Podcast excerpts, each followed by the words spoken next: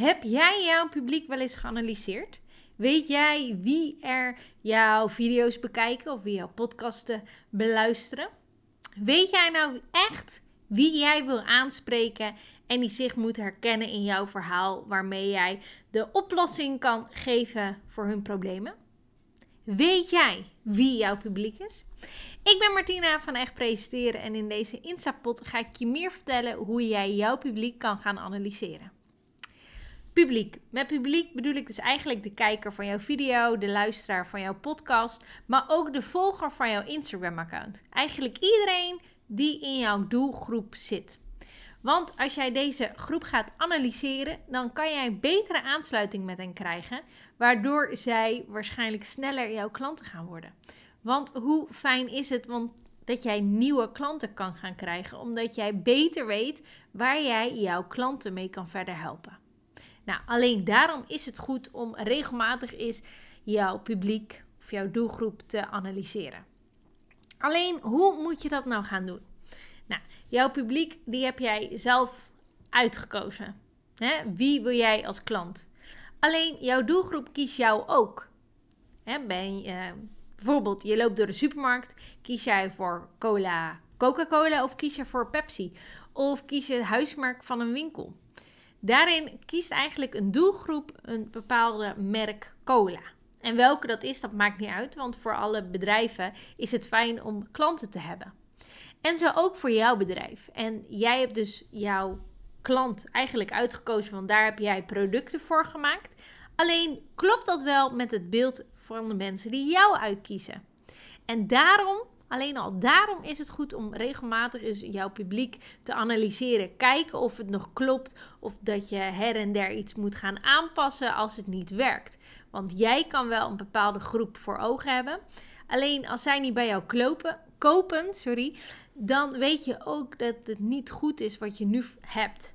Vandaar af en toe eens eventjes kijken hoe je dat moet gaan doen. Nou, ik heb het nou niet zozeer over zijn het mannen, zijn het vrouwen. Want degene die naar jouw video's kijken kan zowel een man of een vrouw zijn. Maar wees bewust of je in de hij of in de zijvorm praat.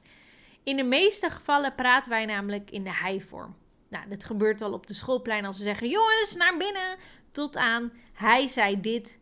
En ergens hebben wij gekozen om vaker in de hij-vorm te praten dan in de zij-vorm. Dus ik vind het als vrouw totaal niet erg als daar hij doet dit of hij doet dat. Maar het is wel goed om daar eens bewust over na te denken. Ik zelf schrijf vaker in de zijvorm. Daar heb ik ergens voor gekozen. Weet niet waarom, maar dat voelde fijner omdat ik vaker vrouwen help. Maar maak hier een bewuste keuze in. Ehm, ik zeg wel eens hij of zij. Maar dat ligt er meer aan of het algemene teksten zijn. Dus dat is wel een dingetje. Ga je in de hij of in de zijvorm praten. Daarnaast, wat zijn nou eigenlijk de problemen die zij tegenkomen op hun weg door jouw vakgebied heen? Welke belemmeringen kan jij gemakkelijk oplossen en behoren tot de basisproblemen? Hierover kan je namelijk absoluut je presentatie geven bij een netwerkbijeenkomst of event, maar ook jouw video- of podcastafleveringen. Mocht je nou denken, hoe doe ik dat dan? Dan zou ik zeggen, pak pen en papier, want dat ga ik nu met je doornemen. Want onderwerpen. Onderwerpen zijn natuurlijk de ja, punten waarover jij kan gaan spreken. Alleen niet voor iedereen is dat even eenvoudig om te bedenken. En vaker is het gemakkelijker om dat voor een ander te doen dan voor jezelf. Nou, heel logisch, want als je het voor een ander doet, dan zit je er niet zo bovenop. En dan is het oké om gewoon groter te denken. En ergens doen we dat voor onszelf, ja, maken we het ons gewoon moeilijker. Of omdat je het al zo vaak hebt gedaan en dat je denkt, ik krijg geen nieuwe inspiratie, ideeën meer. Waardoor je blijft bij hetgeen wat je al had. Nou, ik denk dat je nu ondertussen pen en papier hebt gevonden.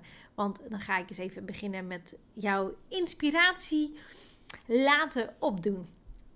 Nou, jouw vakgebied. Jouw vakgebied is natuurlijk hoogstwaarschijnlijk één ding. Nou, voor mij is dat presenteren. En daarbij kan je eigenlijk gelijk in 9 van de 10 bedrijven daar pijlers bij zetten. Met de pijlen bedoel ik waar ga jij op zitten? Waaraan moeten mensen jou direct herkennen? Welke vier woorden moeten ze dan bij jou bedenken? Nou, voor mij zou dat nu zijn uh, presenteren op het podium, video, podcast of trainen. Dat zijn eigenlijk mijn vier pijlers. Dat is, zijn de vier muren van mijn huis. Wat zijn dan jouw vier pijlers?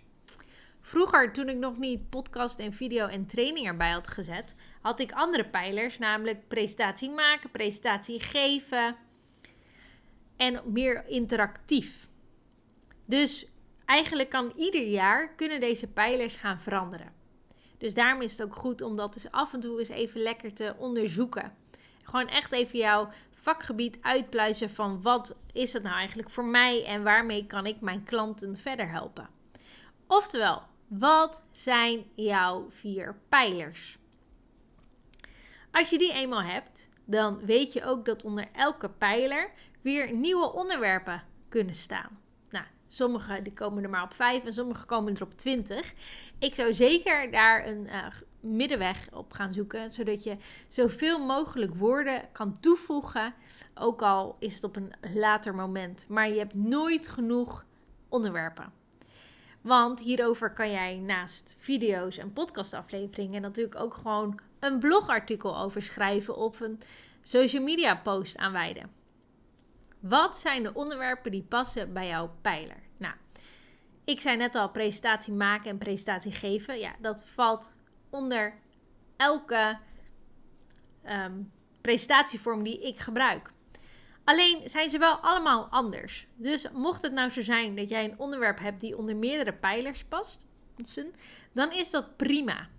Je moet ze alleen wel even allemaal onderzetten. En ook kan je daar misschien al wel weer bij zetten van hoe dat in werking is. Maar misschien weet je dat ook wel als je het later weer een keer leest.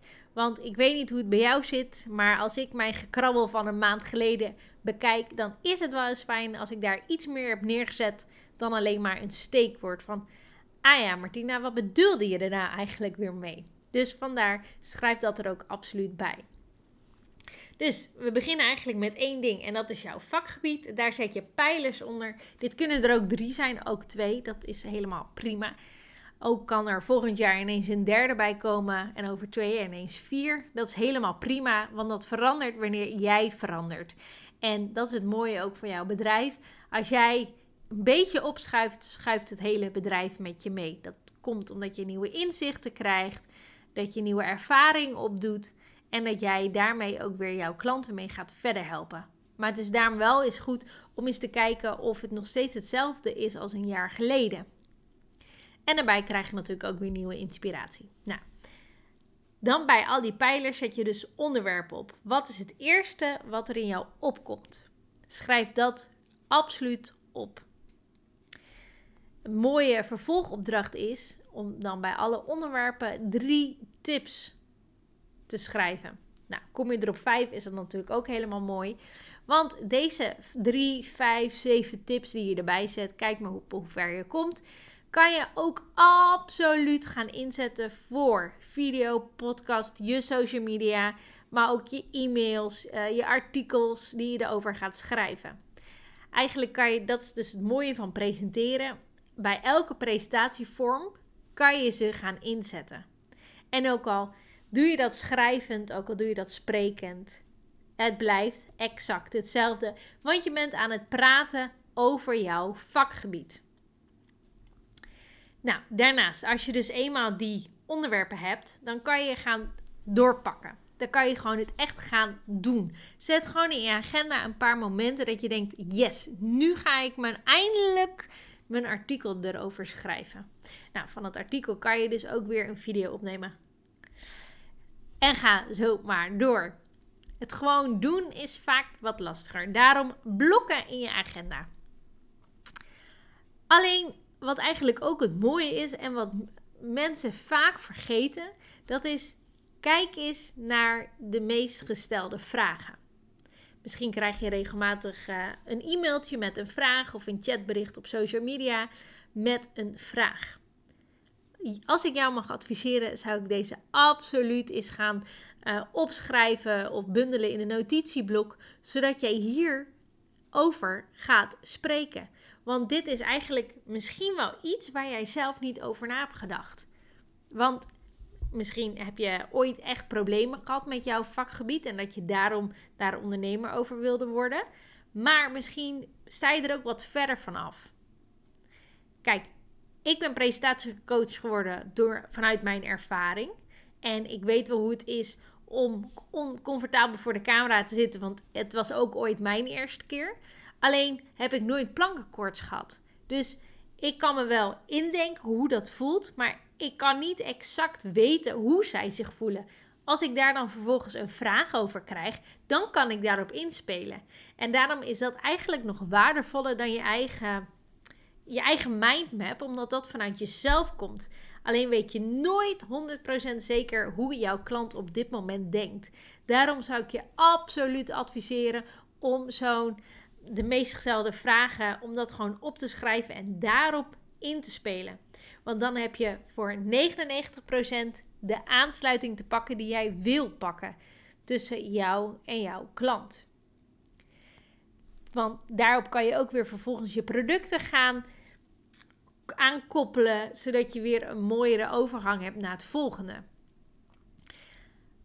En daarna is het gewoon doen, doen, doen, doen, doen. Wat houdt jou op dit moment tegen om dat artikel te schrijven? Als dat namelijk echt iets is waarmee jij niet verder kan, gebruik dan een andere presentatievorm. Als jij eenmaal jouw publiek hebt geanalyseerd, dan is het gewoon maar doen en kijken wat het beste bij jou past. En ooit ben ik zelf begonnen met het schrijven van artikels en daarna ben ik pas video's gaan maken en daarna pas podcastafleveringen. Alleen moet je wel de volgorde gaan uitkiezen die het beste bij jou past. En als het nou is, oh, ik ga leren om te spreken uh, via podcast en daarna pas een video, dan is dat waanzinnig. Want jouw doelgroep, die je zojuist een beetje hebt geanalyseerd, want dat is natuurlijk maar een tipje van de ijsberg uh, om jouw doelgroep te analyseren. Dan staan zij te trappelen om meer waardevolle informatie van jou te krijgen. Oftewel, ga lekker brainstormen, ga sparren. Kom je er zelf niet uit, vraag misschien wel je buddy of gewoon een klant.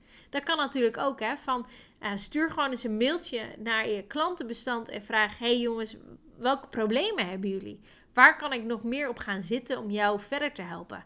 Zij voelen zich gelijk van: oh, we worden gezien en straks ook gehoord. Ik wens jou succes, maar vooral veel plezier met het analyseren van jouw publiek. Want je gaat hier super waardevolle inzichten van krijgen die jij wellicht nog niet eens wist. Gewoon doen. Zet het in je agenda publiek analyseren of jouw doelgroep. En gaat doen. Succes!